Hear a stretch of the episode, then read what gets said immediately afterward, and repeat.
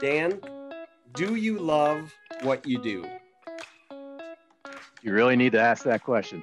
But no, I don't. But you Look know at that smile. No, I mean, of course. No, I, uh, I, I've, like I said, I've been in this business uh, almost 35 years, and I absolutely love it for the simple, per, simple reason. Well, there's three reasons really.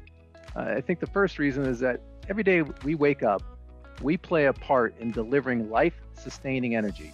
That is awesome, and I think everyone that's out there listening, that's in our industry, be proud of that, man.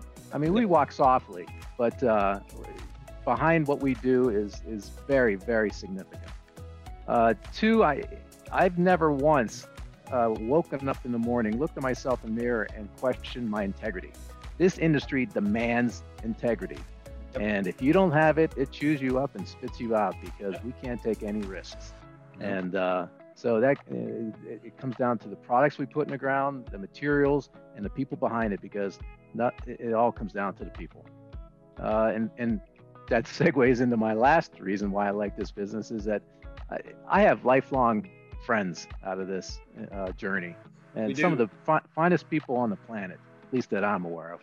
And uh, in that time, I've I've really encountered some awesome characters that have helped me create some great memories. But uh, you know, isn't there some like three guys that, that we know that uh, kind of fit that bill? Whoa.